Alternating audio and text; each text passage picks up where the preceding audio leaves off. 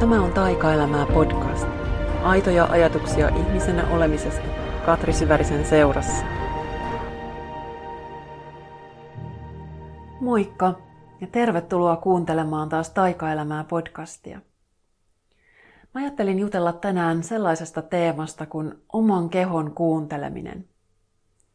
Tämä on aihe, jota mä oon itse harjoitellut vuosia – suurimman osan elämästäni on elänyt aika vahvasti siellä mielen maailmassa, vaikka on aina ollut kiinnostunut kyllä liikunnasta ja ruokavalioista ja tämmöisestä, mutta kuitenkin mieli on aina ollut jotenkin mulla se ohjaava tekijä, kunnes sitten kahdeksan vuotta sitten havahduin tähän mun uupumukseen ja silloin alkoi sitten kokonaan uudenlainen vaihe tässä kehosuhteessa ja kehoon luottamisessa, kehoon viestien kuuntelemisessa.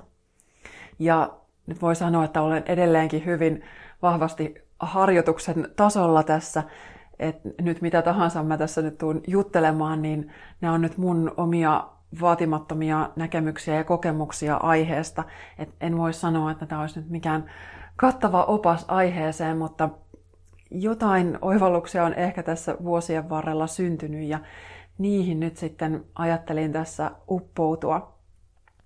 Mä just tuossa muutama viikko sitten Instagramissa avauduin vähän ajankohtaisista oman kehon tunnelmista ja kehosuhteesta ja totesin, että on tosi ristiriitainen olo, mikä kuvaa hyvinkin vahvasti näitä viimeisen kahdeksan vuoden tunnelmia, että, että siitä asti kun se uupumus jotenkin tuli päälle, niin se on ollut tosi hakemista se äh, kehon kuunteleminen ja se ei välttämättä ole, okei, on se mennyt paljon paljon parempaan suuntaan, sitä en voi väittää, mutta se ei edelleenkään ole helppoa.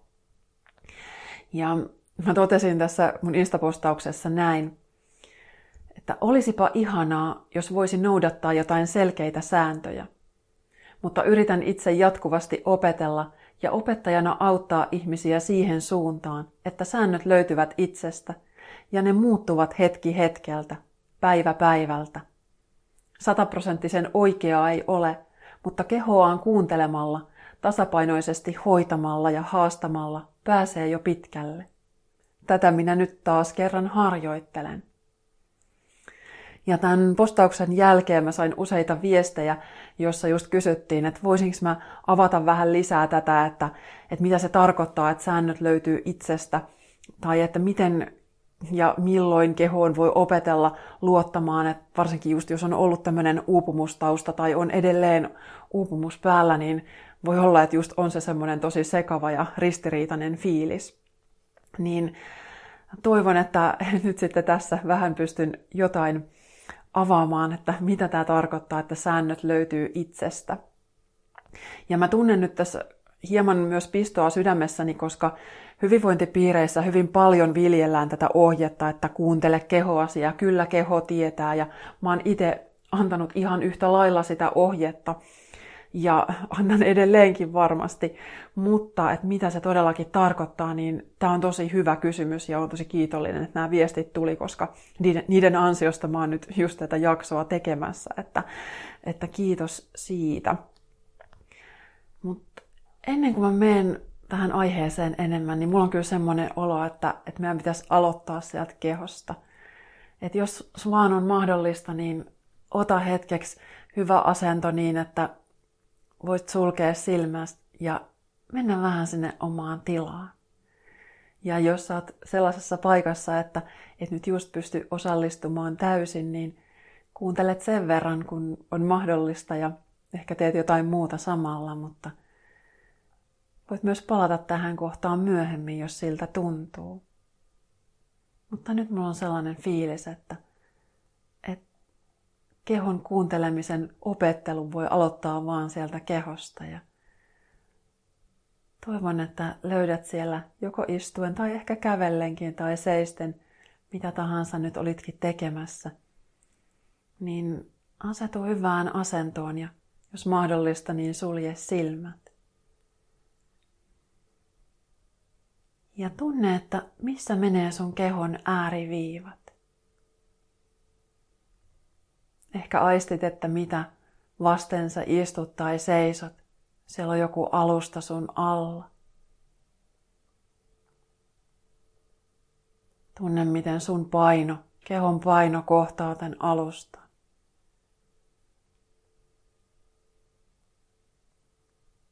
Ja sitten tunnet, että mitä on sun iholla eri puolilla kehoa. Voi olla, että sä tunnet vaatteiden kankaan tai ilmaa sun ympärillä.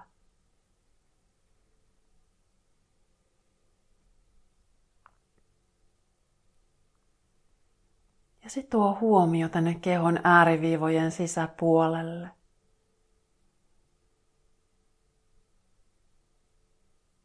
Ja lähde hengittämään niin, että sisään hengitys ikään kuin se täyttäisi koko kehon. Hengität ihan sun ääriviivoihin asti, kuitenkin pehmeästi ja ulos hengityksellä puhallat suun kautta ulos, irti päästävästi. Ja hengität muutamia kertoja näin. Sisään hengitys koko kehoon nenän kautta. Puhallat suun kautta ulos, hellität. Tunnet, että sun koko keho jollain omalla luonnollisella tavalla osallistuu tähän hengitykseen.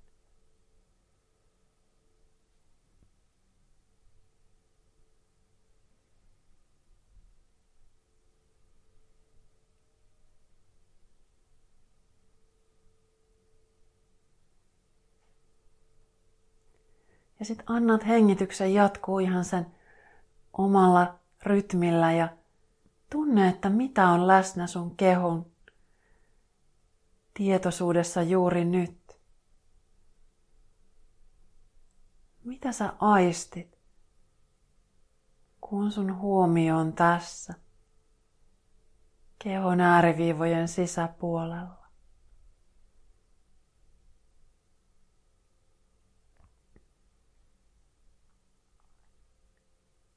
Sun ei tarvi antaa tuntemuksille mitään nimiä. Ne voi olla vain kokemuksia. Osa voi olla, että on siellä jotenkin pysyvämmin ja osa taas ehkä vaan tulee ja menee ja muuttaa muotoaan. Huomaa, että mikä kiinnittää sun huomion sun kehossa juuri nyt.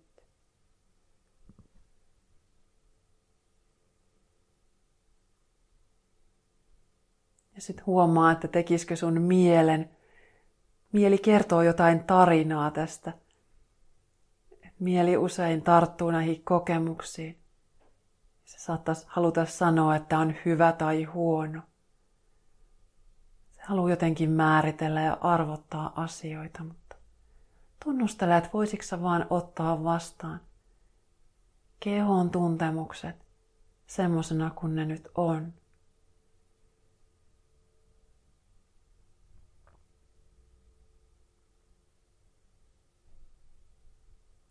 Tunnet, miten energia virtaa.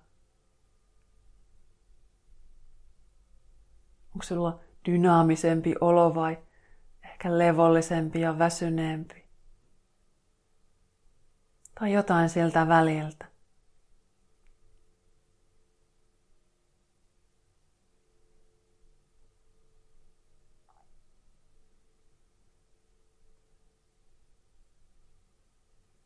Ja sit sä voisit kysyä sun keholta, että mitä se pyytää juuri nyt. Ei välttämättä just tällä sekunnilla, mutta vaikka tänä päivänä tai tällä viikolla. Että mitä on se, mitä sun keho on ehkä viime aikoina ollut vailla? Mitä se haluaisi enemmän?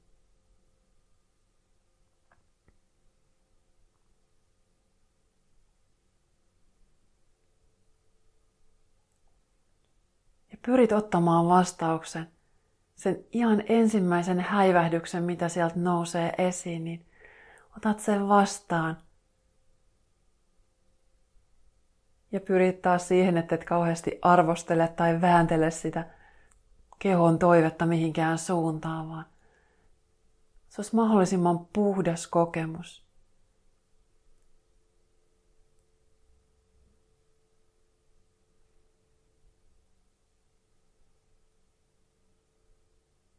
Sitten taas otat muutamia hengityksiä. Sisään hengitys kehon ääriviivoihin. Puhallat ulos pehmeästi. Muutaman kerran täytät kehoon. Tunnet mitä on läsnä ja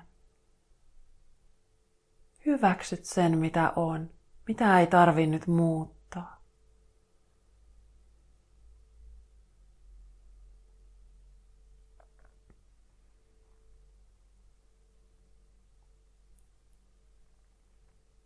Sitten kun siltä tuntuu, niin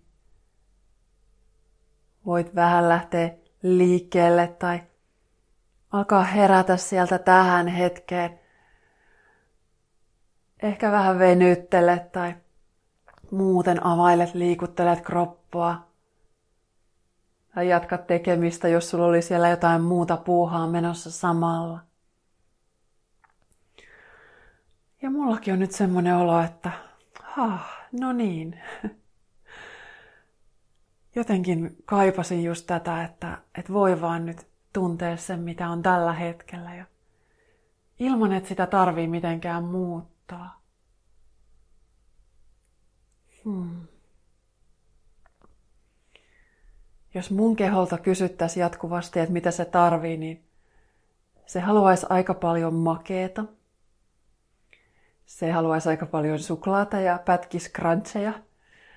Mutta sitten se haluaisi myös aika usein saunomaan ja avantoon ja se myös haluaisi sitten sen jälkeen sohvalle tai sängylle pötköttämään. Ja kyllä se sitten myös aika ajoin haluaa tosi paljon joogaa, ei joka päivä, mutta se haluaa liikkua. Välillä se haluaa jotenkin semmoista selkeä linjasempaa, että nyt tehdään tietyn muotoista harjoitusta ja sitten se taas joinain aamuina on tosi paljon semmoinen että nyt vaan vapaasti fiilistellään ja muodoilla ei ole mitään väliä. Ja jonain päivänä just mä haluan dynaamisempaa, että on semmoinen, että nyt, nyt tuntuu, että hei, että, että, että tämä tuntuu lihaksissa, että mä oikeasti teen jotain mä vähän rasitan itseäni ja sitten taas jonain päivänä, varsinkin jos on joku jumi, niin sitten mä vaan hengittelen kehon tilaa ja teen ihan pientä pehmeitä liikettä ja heräilen tosi varovasti ja ja nyt kun mä kuvailen tätä, niin mä huomaan itse asiassa, että se on tosi monipuolisia ne kehon tarpeet. Ja, ja välillä ne on myös ristiriitaisia. Välillä mä haluan asioita, jotka toisaalta on mulle hyväksi, mutta ne ei välttämättä ole mulle kokonaisvaltaisesti jatkuvasti hyväksi. Ja tätä lähdetään nyt vähän kurkistaa, että mitä kaikkea tämä kehon kuunteleminen tarkoittaa. Kehon viesteihin voi mun näkemyksen mukaan luottaa ihan täysin silloin, kun kehon ja mielen kokonaisuus voi hyvin. Että sulla on elinvoimaa ja saat tasapainossa. Saat sopivassa niin jaksamisen tilassa ja sä et ole kallistuneena mihinkään ääripäähän. Että sä et ole kallistunut ylisuorattamiseen ja ylitekemiseen, mutta sä et ole myöskään jossain tos- totaalisessa pysähdyksen tilassa ja sohvan pohjalla ja uupuneena tai saamattomana ja laiskana tai mitään tällaista. Ja sulla ei ole mitään riippuvuuksia. Että sulla on niin kehossa elinvoimainen ja vapaa ja tasapainoinen olo. Silloin mä uskon, että, että keho osaa kertoa, mitä se kaipaa. Ja se, mitä se kaipaa, on just se, että et, et, ollaan, et tullaan aina sinne tasapainoa kohti, mutta välillä se tarkoittaa sitä, että käydään jossain ääripäässä, ja se on sitten taas se, mikä tuo meitä tasapainoa kohti. Että jos on vaikka just levännyt hyvin, niin sitten taas tasapaino on sitä, että nyt käydään sitten siellä haasteen ja siellä dynaamisen, energisen tekemisen tilassa ehkä vahvastikin ääripäässä, ja silloin se palauttaa meitä sitä kultaista keskitietä kohti. Ja jos taas on oltu paljon siellä tekemisessä ja suorittamisessa ja liikkumisessa, niin silloin tasapaino edellyttää sitä, että käydään siellä vahvasti toisessa ääripäässä. Levätään kunnolla. Mutta se, että mitä tämä niinku edellyttää, niin se edellyttää myös sitä, että mieli on tasapainossa. Että tämä optimaalinen elinvoiman tila tarkoittaa, että ei ole mitään mielen tyhjöitä, jota yritetään paikata syömisellä tai treenillä tai muulla suorittamisella tai ei väistellä mitään sisäisiä haavoja tai pelkoja tai tunnelukkoja tai ei tehdä näitä asioita mitään ulkoisia juttuja varten, että ei treenata jonkun ulkoisen treeniohjelman mukaan mitään lopputulosta varten, että yritetään päästä jonnekin tiettyyn suoritukseen tai yritetään syödä jonkun tietyn dietin mukaan, että paino olisi jotain tiettyä. Et silloin, silloin se ohjaava tekijä tulee jostain ulkoa, että et joko se treeniohjelma tai sitten se ohjaava tekijä tulee näistä omista sisäisistä epätasapainoista, että et on ne jotkut sisäiset haavat tai pelot tai muuta, muut, jotka sitten ohjaa sitä toimintaa niin, että se kokonaisuus ei enää toimi ihan ihanteellisesti. Että et se, mikä jyrää, niin on, on joku, joku sisäinen juttu, mitä sä et tiedosta, tai sitten se on joku ulkoinen juttu, jolle sä annat kaiken vallan. Ja aika harva meistä on tällaisessa tilassa. Et jos puhutaan siitä, että ollaan kokonaisvaltaisesti ehjiä ja ta- täysin tasapainossa, niin se ei ole ehkä ihan tyypillinen tila. Mä en tunne yhtään sellaista ihmistä, joka eläisi ihan täydellisessä eheytyneisyyden ja elinvoiman tilassa. Et kaikilla meillä on omat kuormat, jotka yrittää keikauttaa meidän tasapainoja, jotka vie elinvoimaa. Että on jotain tukoksia sen elinvoiman tiellä. Ja sen takia mä ajattelenkin, että kehon kuuntelu itse asiassa tarkoittaa hyvin paljon sitä kokonaisuuden kuuntelua ihan yksinomaan sen kehon sijaan. Ja tämä oli siis ihana, mä nostin tähän, ennen kuin aloin nauhoittaa, niin mä nostin kolme korttia taikahetkiä elämään pakasta. Uh, yhden mä käänsin jo ennakkoon, kaksi on vielä kääntämättä ja katsomatta, mutta tämä, minkä mä katoin ensin, niin se on tämmöinen kortti kuin kokonainen. Taikaelämä on sitä, että rohkeasti tutustut eri puoliin itsessäsi. Opettele vaalimaan itsessäsi niitä osia, joita aiemmin piilottelit. Kukaan meistä ei ole ehjä, mutta hyväksymällä ainutlaatuiset piirteesi voit olla kokonainen. Kutsu päivänvaloon kaikki, mikä on sinua. Ja tämä oli nyt just se, mitä mä olin, kun mä tein tässä vähän ennakkoa just muistiinpanoja tästä teemasta, niin just puhuin tästä ja kirjasin tämä, että, että jos on kokonaisvaltaisesti ehjä, niin silloin joo, voit luottaa täysin siihen kehon viesteihin, mutta kuk, nyt tämä kortti sanoo, kukaan meistä ei ole, ei ole täysin ehjä.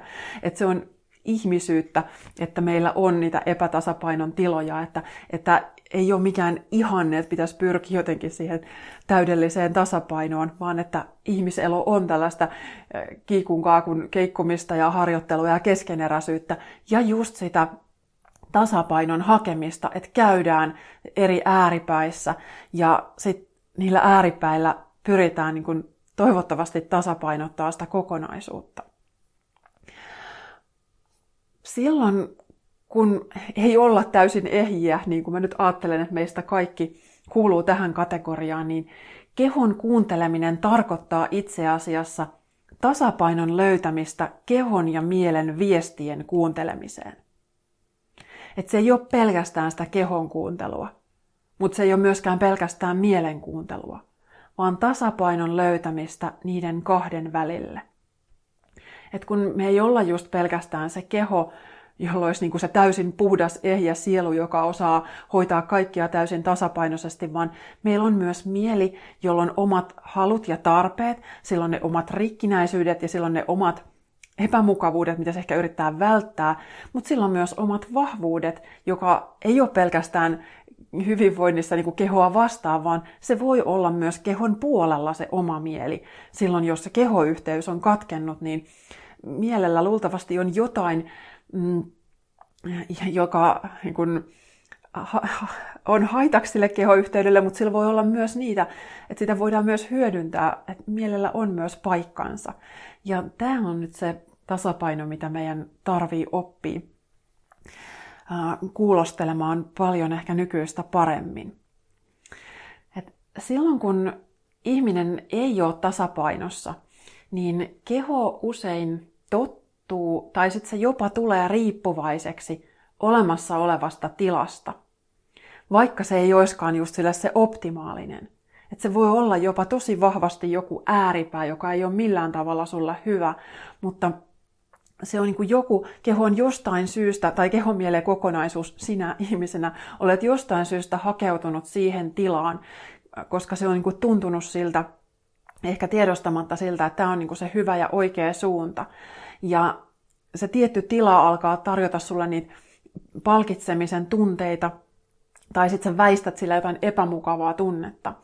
Ja sitten usein me totutaan niihin tiettyihin tuntemuksiin, ja jotta sit asiat oikeasti niin sanotusti tuntuu, niin sitten me aletaan haluta sitä samaa yhä enemmän ja enemmän.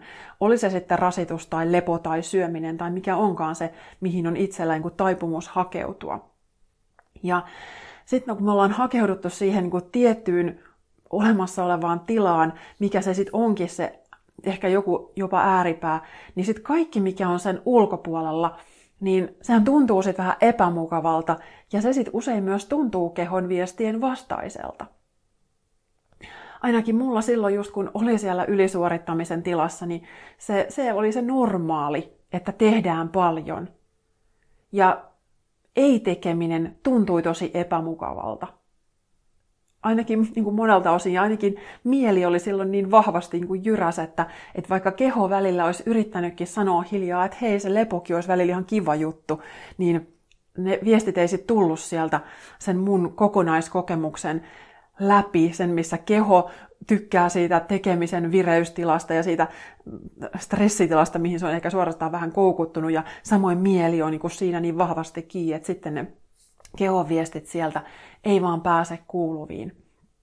Tai sitten vaikka mulla ainakin tämä, että jos keho haluaa makeaa, niin mä en todellakaan voi luottaa siihen tunteeseen, että koska mun keho haluaa, tai kun se saa makeaa, niin se haluaa sitä koko ajan lisää. Mä uskon, että tämä johtuu suolistohiivasta kandidasta, joka, jonka olen itseltäni diagnosoinut. Olen puhunut tästä joskus jo pari vuotta sitten siinä semmoisessa jaksossa, kun kun terveys reistaa, missä on ongelman ydin, niin siitä voi kuulla tästä lisää.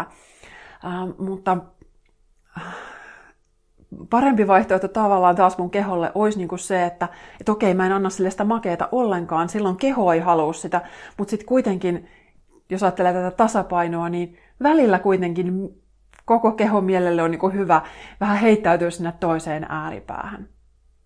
Ja sitten taas voi olla just niitä asioita, joista sun keho tai mieli tulee helposti riippuvaiseksi, niin silloin just siihen tunteeseen luottaminen ei välttämättä ole kauhean hyvä juttu.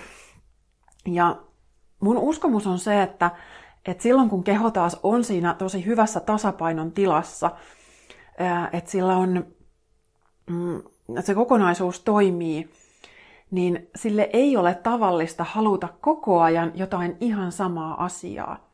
Tämä on nyt mun uskomus. Et mä ajattelen, että terve, toimiva keho haluaa tasapainoisesti erilaisia asioita. Eri ravintoaineita, vaihtelevaa rasitusta ja mm, niin kuin hyvin, niin kuin, nyt tarkoitan tosi laajalla skaalalla tätä vaihtelua. Ja sitten taas toisaalta tässäkin on mielestäni se poikkeus, että jos on kyse jostain tosi pitkäaikaisesta puutostilasta, niin kuin voisi sanoa vaikka, että uupuneella on krooninen levonpuute, niin silloin sitten taas, joo, voi olla, että tarvitaan tosi pitkäaikaisesti jotain samaa asiaa. Et joku, joku juttu on, kun puuttuu sieltä kokonaisuudesta, niin sitten sitä pitää ravitakin hyvin paljon sillä tietyllä asialla. Mutta nimenomaan. Silloin ei olekaan kyse siitä terveestä toimivasta kehosta, vaan silloin on just jonkunlainen epätasapainon tila.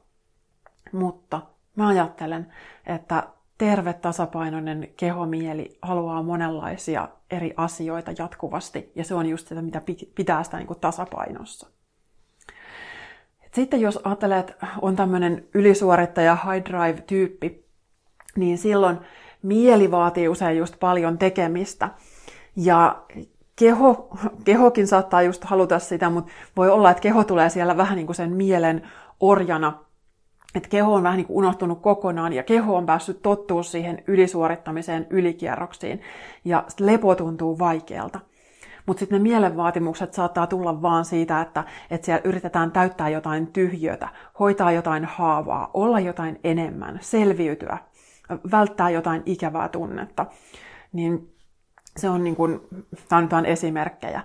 Mutta että tällöin voi olla, että keho muka haluaiskin, tai se kuulostaa siltä, että se haluaa lisää rasitusta, mutta kuitenkin niin kuin tosiasiassa se tarttisi lepoa. Ja se, mikä siinä on kaikkein vaikein, on niin kuin se muutosvaihe. Et, et kun on tottunut siihen tiettyyn ja ehkä jopa just niin kuin kiihdyttänyt sitä tahtia, niin vaikka keho kuinka niin siltä tuntuisi, että hei, mä tykkään tästä tekemisestä, mä haluan tehdä paljon ja mä en, mä en osaa ja mä en pysty lepäämään, niin silloin kaikkein vaikein osio on to, toisaalta niin kuin oikeasti tosiasiassa just se, se siirtyminen siihen levon tilaan. Ja sitten taas moni just sanoo sitä vaikka, että just tämmöinen ylisuorittajatyyppi, että et, et no sit heti kun mä lepään, niin sit mä oon ihan tosi väsynyt, että sit mä niinku tipahan sinne toiseen ääripäähän.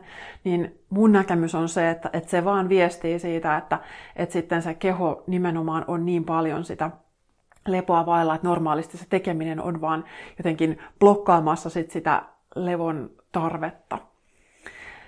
Ja tämä on varmaan ollut ainakin monelle tuttu tila, että, ja mulle ainakin just ollut tämä tämmöinen, että, että se drive on, on niin kova, että sitten se tuntuu just epämukavalta se, mitä keho oikeasti tarttisi. Ja just ne, ne viestit on siellä niin pieniä, ne, ne kehon ne todelliset tarpeet, että, että ne ei niin pääse läpi.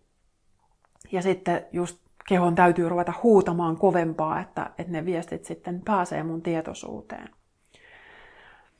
Sitten taas, jos on tämmöinen, voisi sanoa, että niin sanotusti terve, mutta kuitenkin vähän tämmöinen heikkokuntoisempi, ehkä henkisesti voi olla vähän tällainen alisuoriutuja, nyt käytän myös vaikka sanaa sohvaperuna, semmoinen, että ei ihan uskalla tarttua kaikkiin elämän haasteisiin tai halua, niin silloinkin voi olla, että jos et kehon jaksaminen ja kunto on heikkoja, ja silloin taas vaatimusten asettaminen keholle tuntuu tosi vaikealta ja väärältä, koska se rasitus on epämukavaa. Et mieli saattaa sit siinä olla joko tyytyväinen siinä mukavuusalueella, että hei, mä oon tosi armollinen itselleni, että mä oon täällä nyt vaan ja hoidan itseäni lempeästi. Tai sitten voi olla tosi voimakkaita ristiriitoja, että et, et ei haluaisi venyä, mutta kuitenkin tuntuu, että pitäisi. Tai sitten se olo, että haluaisikin venyä, mutta ei oikein tiedä, että miten se pitäisi tehdä. Tai sitten jos lähtee liikkeelle, niin tekee sen aina jotenkin vähän liikaa, että, että on vaikea sitten motivoitua pysyvästi ja säännöllisesti, että tulee loukkaantumisia tai kipuja tai että se menee sitten aina jotenkin toiseen ääripäähän. Niin tämäkin voi olla just hyvin ristiriitainen tila, ikään kuin se toinen ääripää, että jos on siellä semmoisessa vähän niin kuin saamattomuuden tilassa. Ja jos on sitten vaikka niin joutunut ja päätynyt kokonaan sinne uupumuksen tilaan, niin voi olla, että se koko oma systeemi on niin sekaisin, että ei oikeasti saa oikein kiinni siitä, että mikä tuntuu miltäkin. Että mulla oli ainakin tosi sekava olo paljon silloin uupumuksen aikana, että mieli haluaa yhtä ja samaan aikaan se ei kykene ja, ja sitten tulee kaikki itsensä ruoskimisen ajatukset ja toisaalta kehollakin oli vähän, vähän niin kuin sama, että se haluaa yhtä ja se haluaa toista ja ne viestit jotenkin pomppii koko ajan johonkin suuntaan, niin on hirveän vaikea saada kiinni. Ja silloin mun uupumus keväänä se 2012, niin silloin kun mä olin vasta niin sanotusti menossa sinne uupumukseen, niin keho oli vielä voimissaan. Mä treenasin tosi kovaa sen uupumuskevään. Kuitenkin mieli oli jo tosi väsynyt ja ahdistus, ahdistunut. Et, et mä Äh, mä olin silloin just muutama kuukautta ennen sitä mun paniikkikohtausta, niin mä olin luopunut mun hevosesta, joka oli ollut mun melkein kolme vuotta. Ja se oli täyttänyt tosi ison osan mun arjesta. No sit kun mä luovuin siitä, niin mulla oli ihan hirveä tyhjiö. Tavallaan mä kaipasinkin sitä, että mä jo tiesin kyllä, että mä oon levon tarpeessa. Ja sit kuitenkin samaan aikaan en tiennyt. Ja mä sit yhtäkkiä takerruin siihen treeniin ihan hirveän kovaa. Ja mä treenasin tosi, tosi, tosi rankasti salilla silloin. Ja sitten väitellen siitä sitten keho alkoi romahtaa, ylirasitusoireet lisääntyi ja sitten ei yhtäkkiä voinutkaan tehdä enää niin sanotusti mitään. Ja se vaihe kesti muutaman vuoden. Et, et silloin pystyi ainoastaan niinku ihan sellaiseen lempeeseen kävelyyn ja tosi palauttavaan joogaan. Ja vahvistavakin joogaharjoitus oli jo liikaa. Saati sitten joku puolentoista tunnin reipas kävely, niin mä saatoin senkin jälkeen olla sitten loppuillan pedissä. Tämä oli niinku sit se tila, mihin, mihin mä pikkuhiljaa päädyin. Ja, ja todellakin nyt näin jälkikäteen ajateltuna, niin se sekavuus ja ristiriitaisuus oli äh, oli se hyvin vallitseva olotila jo silloin välillä edelleen. Mutta että just tämä, että kun me kaivataan niitä sääntöjä, mieli haluaisi sitä selkeyttä, niin se on just se ongelma tässä, että, että kun ne säännöt ei tavallaan meitä palvele, koska ne usein vie meitä sitten vaan jotenkin sinne toiseen ääripäähän, että, että ellei sitten osaa muotoilla itselleen jotenkin luontevasti niin, niin sellaista laajaa säännöstöä, että kaikki on sitten luontaisesti koko ajan tosi tasapainossa. Et, olo harvoin on mitenkään yksiselitteinen, että, että mä en ainakaan useinkaan osaa edelleenkään sitä, että, että jos mun keho pyytää jotain, niin mä helposti annan sitä sitten liikaa. Koska mullakin oli varsinkin silloin aikaisemmin ja edelleenkin välillä on niin mielikuva siitä, että, että miltä se oikeanlainen rasitus näyttää. Että jos mun keho haluaa vähän, että mä tunnen, että nyt se kaipaa liikettä, niin sitten mulla on mielikuva siitä, että minkälainen se oikeanlainen treeni on. Ja se, se on niin kuin just tietty määrä rasitusta, tietty määrä toistoja. Ja sitten mä en osannut tehdä tarpeeksi vähän. Ja sitten mä aina päädyin taas, niin kuin, että okei, nyt tulee taas se ylirasituksen tila. Ja se oli myös se, mikä niin kuin itsellä siinä sitten valkeni, että, että terve väsymys on tosi erilainen tila kuin se ylirasituksen tila tai ne orastavat ylirasituksen oireet, että terve väsymys treenin jälkeen, niin se tuntuu tosi hyvältä. Treeni samaan aikaan, vaikka se vähän väsyttää kehoa, niin se myös antaa energiaa. Että on se olo, että hei, joku osa kehosta on vahvistunut, vaikka se nyt just onkin, onkin sitten vaikka lihakset väsynyt. Ja sitten myös huomaa, että, että esimerkiksi seuraavana päivänä, okei, okay, tai muutaman päivän voi totta kai olla kovan treenin jälkeen se väsynyt olo, mutta sitten sä kuitenkin huomaat, että hei, että tämä vie mua eteenpäin.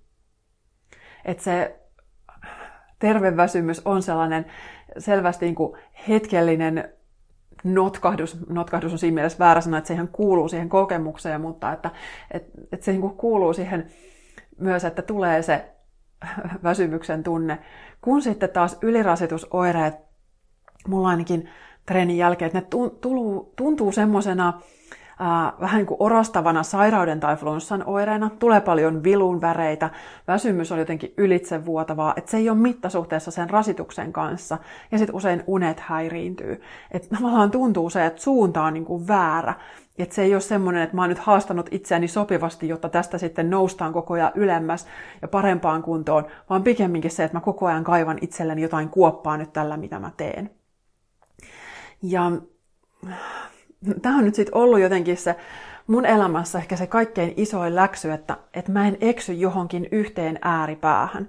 Et ongelma on ollut se, että, että jos joku asia tuntuu musta hyvältä, niin vaikka just fyysisestikin kehossa, niin sitten mä helposti yliannostelen sen, mun mieli takertuu siihen, oli se sitten treeniä tai tietynlaista ruokavalioa, tavoitteiden asettamista, you name it. Mä oon yliannostellut näitä kaikkia jossain mittakaavassa – et, et moni asia on meille oikeassa mittakaavassa tosi hyvä, mutta sitten överiksi vedettynä tosi tosi huono. Ja vaikka sun intentio olisi kuinka hyvä, niin silti voi olla, että, että sit se jatkuva sen tietyn asian toistaminen ei kuitenkaan vie sua oikeaan suuntaan.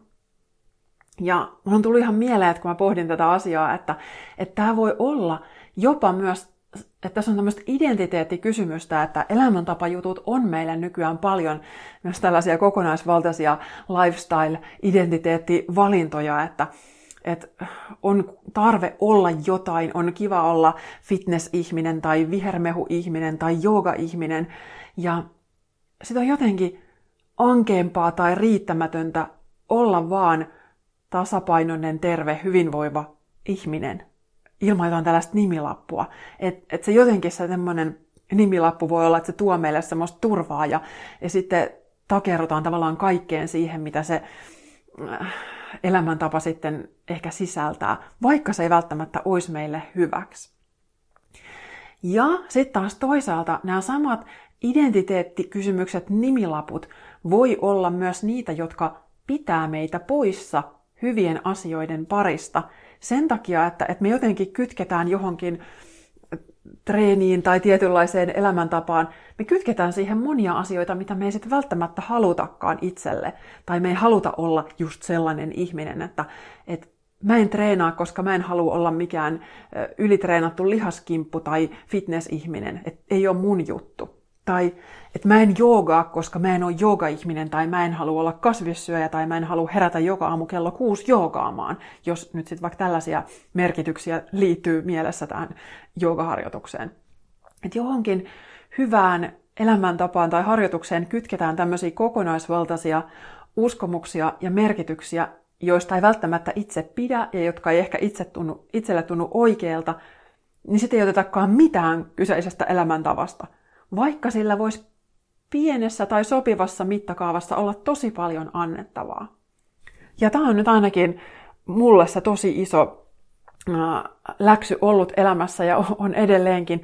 Ja mitä mä sitten toisaalta niin kun opettajana haluan, että, että niin kuin mä oon sanonutkin monta kertaa, että mä en myy mitään yhtään juttua, yhtä juttua ainoana ja oikeana. Että mä uskon, että, että se hyvinvointi syntyy tosi kokonaisvaltaisista asioista. Ja sille, että vähäkin riittää, että se, että se kokonaisuus toimii, että se pa- iso palapeli näyttää niin kuin enimmäkseen tosi hyvältä, niin se jo, se jo riittää. Että et siellä ei tarvi niinku minkään yhteen juttuun uppoutua loputtomiin, eikä välttämättä kannatakaan, jos ei se itselle tunnu oikealta. Ja välillä, vaikka tuntuiskin, niin silti välillä on hyvä uskaltaa tehdä jotain ihan muuta. Ja jos mä nyt mietin, että mitä mä ajattelen, että se tämmöinen kokonaisvaltainen tasapaino ja se kehon kuuntelu, mitä se vaatii, niin se vaatii sitä, että sä tunnistat itsessäsi sen, että mihin suuntaan sä luontaisesti kallistut. Et mihin suuntaan sä tyypillisesti hakeudut, missä asioissa sä haastat itseäsi aina liikaa, tai missä asioissa sä et haasta itseäsi tarpeeksi.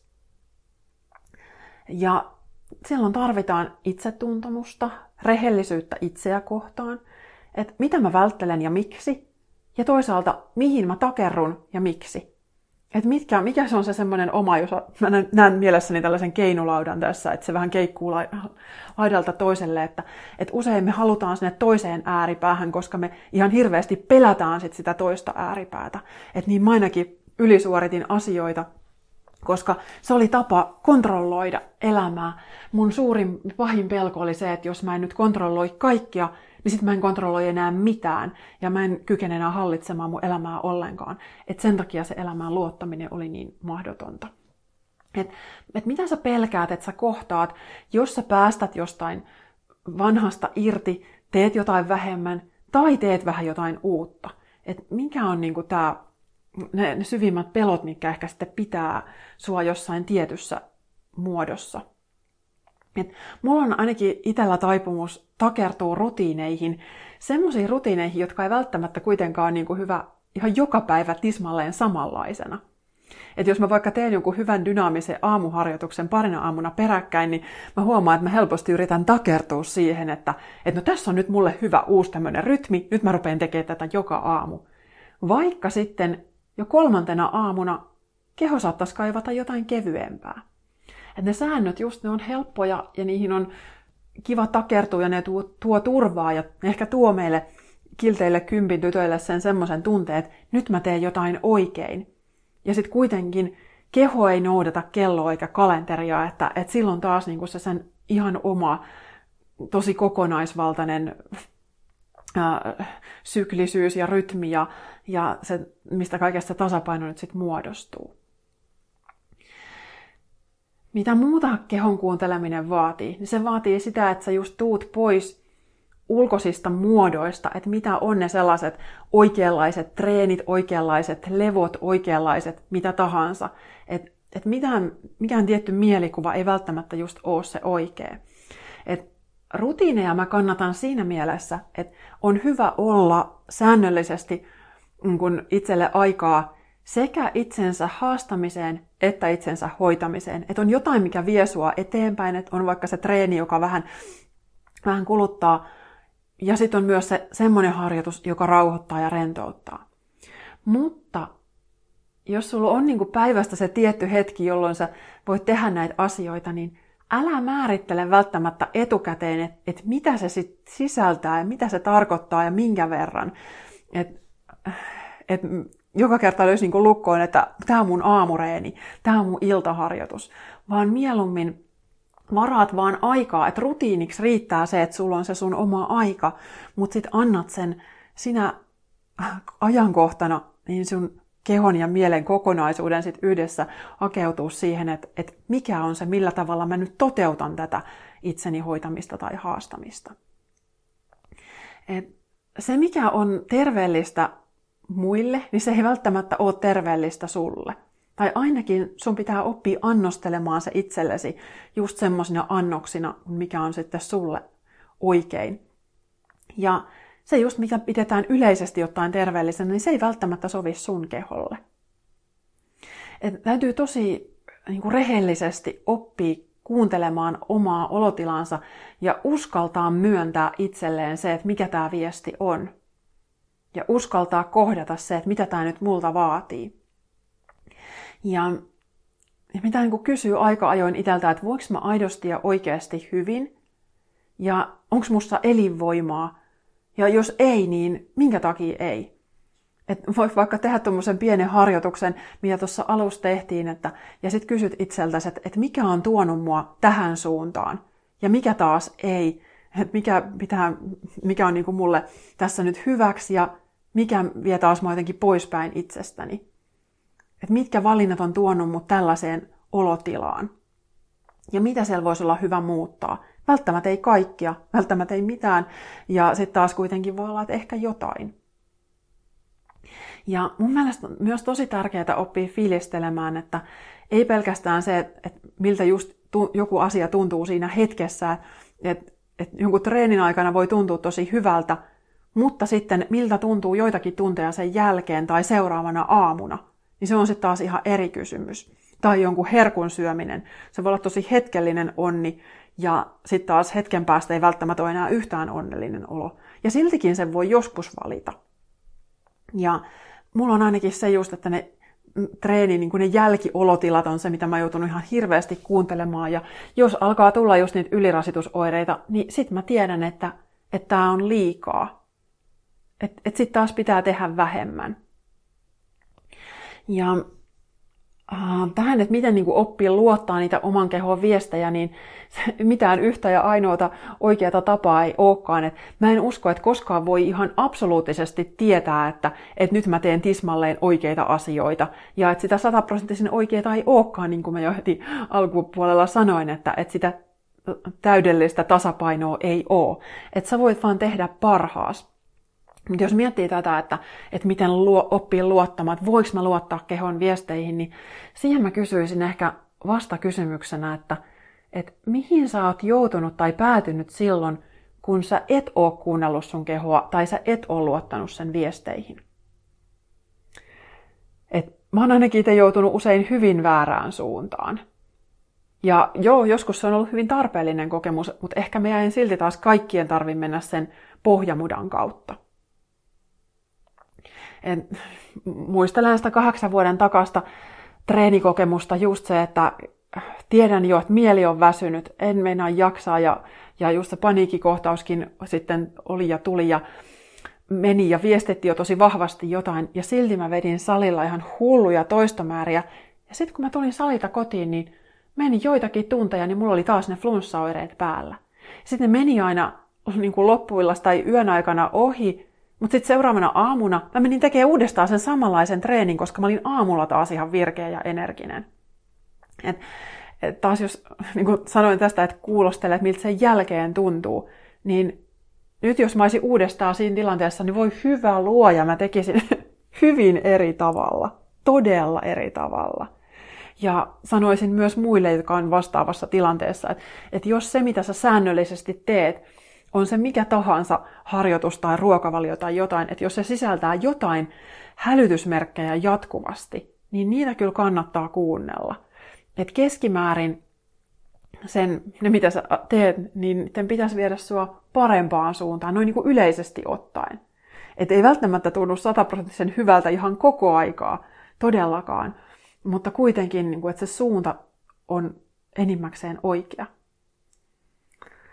Ja sitten mä ehkä myös kysyisin sitä, että, että tämä kehon viesteihin luottaminen, että, että jos tuntuu vaikealta luottaa, niin käy itsesi kanssa läpi sitä, että mitä sä pelkäät tapahtuvaksi, jos sä luotat sun kehon viesteihin ja kuuntelet niitä ja toimit niiden mukaan. Että mitä on pahinta, mitä sit voi tapahtua. Ja tämä todellakin tämä kokonaisuus, tämä vaatii tosi tietoista läsnäoloa kehossa. Ja sitten samaan aikaan että mielen vaatimusten purkamista, tunteiden käsittelyä, pelkojen kohtaamista. Et ainakin ja varsinkin just me ja te uupuneet, että uskallanko mä olla vähemmän, uskallanko mä tehdä vähän vähemmän, uskallanko mä tehdä niin vähän kuin mahdollista, että uskallanko mä antautua luottaa siihen, että nyt mun ei tarvitse tehdä mitään. Ja sitten taas toisaalta, kun mä olin niin vuosikausia just ollut siellä, vaan siellä itseni hoitamisen tilassa, niin nyt mä oon just sit siinä tilassa ollut nämä viime vuodet, että mä harjoittelen sitä tasapainoa, koska mä en halua jäädä sinne toiseen ääripäähän, että mä oon vaan läsnä tässä, mä vaan hoidan itseäni, että ei, ei mitään muuta, ää, vaan mä haluan myös niin kuin sen syklisyyden sillä, että, että mulla on ne vahvat haasteet ja vahvat kasvun paikat ja va, vahvat niin kuin, venymiset ja sitten sen jälkeen taas niin paljon hoitamista kuin mä sitten vaan tarvitsenkin. Et, taas mennään sinne. Nyt palaan tähän korttiin, tähän kokonais, kokonainen korttiin, että et, et mitkä on ne piirteet itsessä, mitkä sun pitää nyt kutsua päivänvaloon, jotta sä voit kuunnella sun kehon viestejä ja luottaa niihin. Et että jos siellä on niitä mielen syviä hoitamattomia kohtia, niin silloin usein me pyritään sillä tekemisellä sitten paikkaamaan niitä tosi vahvasti ja silloin sitten taas se kehon viesti tulee siinä vähän jyrätyksi. Nyt mun tekee mieli nostaa toinen kortti. No toinen kortti on irtipäästäminen. Taikaelämä ei ole takertumista, vaikka mieli haluaisi pitää kiinni vanhasta. No joo, todella osuvaa, koska tässä nyt pitää päästää irti just näistä ää, mielen vaatimuksista ja just niistä odotuksista ja äh, niistä näkökulmista, että mikä on nyt se ainoa oikea tapa tehdä asioita. Mikä on riittävästi. Että mitä voisiko mä vaan hellittää ja kohdata sen, mikä nyt kuuluu kohdata. Ja että mikä on aidosti niin totta tällä hetkellä ilman niitä mielenselityksiä, jos vaan kuuntelee sitä kehoa, niin mitä se ihan rehellisesti ottaen viesti ja voisinko mä sitten tarjota keholle niin kuin sen, mitä se nyt just oikeasti haluaa. Mulla esimerkiksi just iso ristiriita on viime vuodet ollut tämä, että mä jo tunnen, että mun keho kaipaa liikuntaakin. Että se, se kaipaa rasitusta, mutta mä en ole osannut antaa sille sitä oikealla tavalla.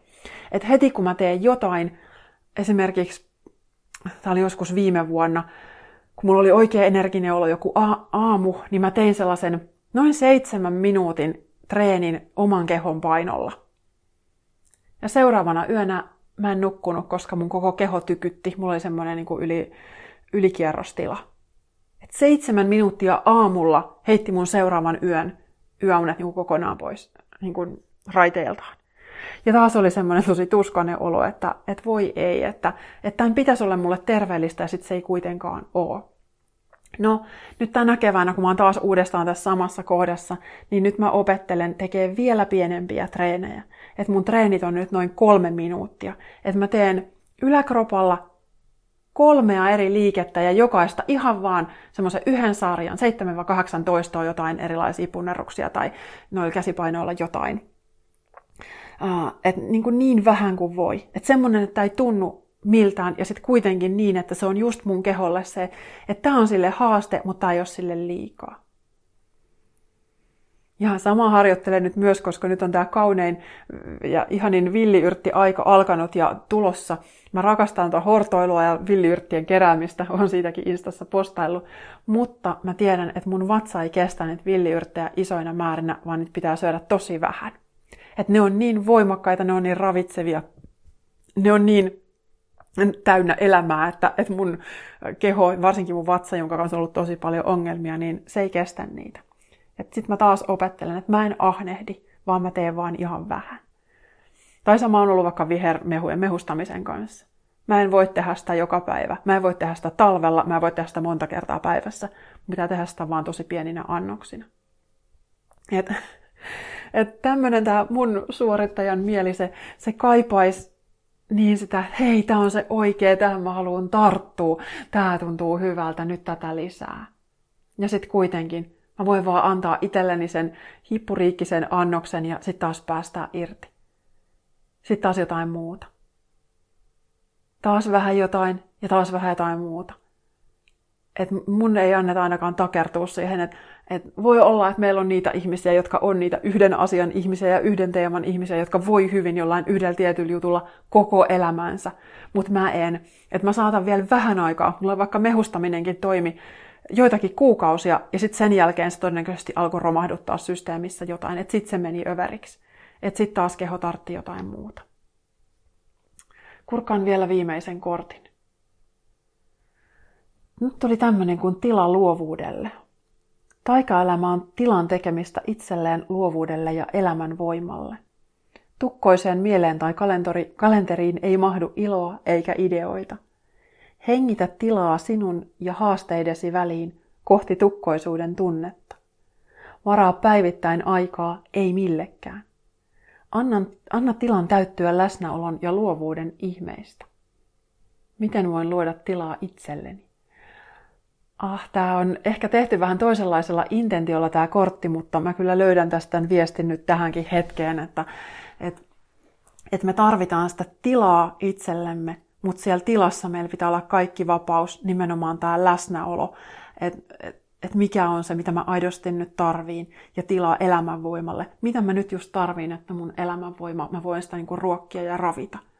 Onko nyt se hetki, kun mä oikeasti just inspiroin itseni jollain uudella, vai onko nyt se tila, kun mun pitää purkaa vaan systeemistä jotain vanhaa? Että tämä on yksi mun iso tasapainottelujuttu. Että mä rakastan opiskelua, mutta mä en voi opiskella kuin rajallisen määrän, koska mun oma luova työ vie niin paljon jo mun henkisestä kapasiteetista. Että mä tarviin ihan hirveästi just taas sitä tilaa sen takia, että mun systeemi pääsee palautumaan kohti tasapainoa. Ah, tämmönen iso, iso aihe. Ja tämä on nyt semmoinen, mitä mä oon muutenkin tässä mutustellut viime kuukausina paljon. Ja jos tämä elämänvoiman vaalimisen teema sua kiinnostaa, niin nyt on vielä viime hetket aikaa tulla mukaan tonne Sinussa on taikavoimaa verkkokurssille. Et se on tässä kevään jo pyörinyt toi kurssi, mutta se avattiin tämän koronakaranteenitilanteen takia uudestaan, koska niin moni kaipasi sitten sitä, että pääsee nyt ravitsemaan itseään tällä. Ja nyt kurssi on sulkeutumassa nyt toukokuun puolivälissä, että nyt vielä pääsee sinne mukaan ja siellä on just yhtenä viikkoteemana on tämä itsensä haastamisen ja hoitamisen tasapaino esimerkiksi, ja syklisyys on yksi viikkoteema, että siellä nimenomaan käydään läpi näitä, että, että miten oppii sitä vaihtelua, elämänvoiman hoitamisen vaihtelua, tukemisen vaihtelua eri hetkinä ja eri tavoilla. Ja uskon, että siitä kyllä moni löytää itselleen jotain, on saanut tosi ihania palautteita siitä kurssista, että, että sinne voi tulla mukaan ja tehdä ihan omaa tahtia niitä harjoituksia, että se on koko loppuvuoden käytössä se kurssimatsku. Ja meillä on vielä muutama Facebook-livekin tulossa, että, että mä oon siellä myös sitten läsnä ihan live-lähetysten kautta, niin, niin sinussa on taikavoimaa verkkokurssi löytyy mun kotisivuilta. Tämmöisiä mietteitä tällä kertaa. Mieluusti kuulen, jos jotain ajatuksia herää, niin saa lähettää vaikka just Instan kautta viestiä. Ja, ja edelleen aina pahoittelen aika ajoin, en ehdi kaikkiin viesteihin vastata. Kaikki kyllä luen, mutta reagoin aina vähän tilanteen mukaan ja jaksamisen mukaan myös. Ja ehtimisen mukaan. Todellakin tämmöinen iso kokonaisuus myös tämä oma arki. Mun keho on viime päivinä nauttinut ihan hirveästi aamuuinneista. Käyn tuolla mun lähirannassa, on nyt käynyt viitenä aamuna peräkkäin ja nyt mä tässä kovasti kuulostelen, että mitä se tästä tykkää näistä mun pienistä aamureeneistä ja tästä ää, aamuuinneista. Kylmäaltistus on ihana asia niille, joille se sopii ja uskon, että se sopii tosi monelle, mutta ei välttämättä ihan kaikille. Tämä on tämä yksi, yksi teema, että mitä tahansa sä itsellesi niin kun haluat, niin se pitää just aidosti kuulla se, että sopiiko tämä mulle ja seurata, että mihin tämä vie mua. Että totta kai meillä on ne muutosvaiheet, voi olla työläitä, irtipäästäminen voi olla työlästä ja just se uuden, mm, uudenlaisen ääripäänkin tuominen elämään sen toisen ääripään rinnalle, niin se voi olla tosi vaikeaa.